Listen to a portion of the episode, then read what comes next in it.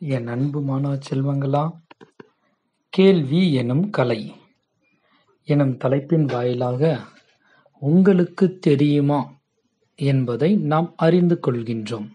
இன்று மூன்றாம் வகுப்பு சமூக அறிவியல் பாடத்திலிருந்து நேதாஜி சுபாஷ் சந்திரபோஸ் இந்திய தேசிய ராணுவத்தை உருவாக்கினார். இந்திய தேசிய ராணுவம் நேதாஜி உச்ச நீதிமன்றம் நமது அரசியல் அமைப்பின் பாதுகாவலன். உச்ச நீதிமன்றம் பாதுகாவலன். தமிழ்நாட்டில் பனிரண்டாயிரத்து ஆறுநூற்று இருபது கிராம ஊராட்சிகள் உள்ளன. பனிரண்டாயிரத்து அறுநூற்று இருபது கிராம ஊராட்சிகள். சோழ அரசு குடவோலை முறையின் மூலம் கிராம நிர்வாகத்திற்கு உறுப்பினர்களை தேர்ந்தெடுத்தனர் என்பதை காஞ்சிபுரத்தில் உள்ள உத்திரமேரூர் கல்வெட்டுகள் மூலம் அறிந்து கொள்கிறோம். குடவோலை, காஞ்சிபுரம், உத்திரமேரூர் கல்வெட்டுகள். கிராம சபை மக்களாட்சியின் அடிப்படையாக விளங்குகிறது. கிராம சபை மக்களாட்சியின் அடிப்படை.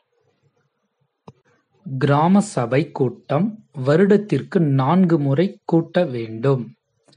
ஜனவரி இருபத்து ஆறு, மே ஒன்று, ஆகஸ்ட் பதினைந்து, அக்டோபர் இரண்டு. தீ விபத்து நடந்தால் நூற்று ஒன்று என்ற எண்ணை தொடர்பு கொள்ள வேண்டும். தீ விபத்து நூற்று ஒன்று. குளம் அல்லது ஆற்றில் குளிப்பதற்கு நாம் பெரியவர்களுடன் செல்ல வேண்டும்.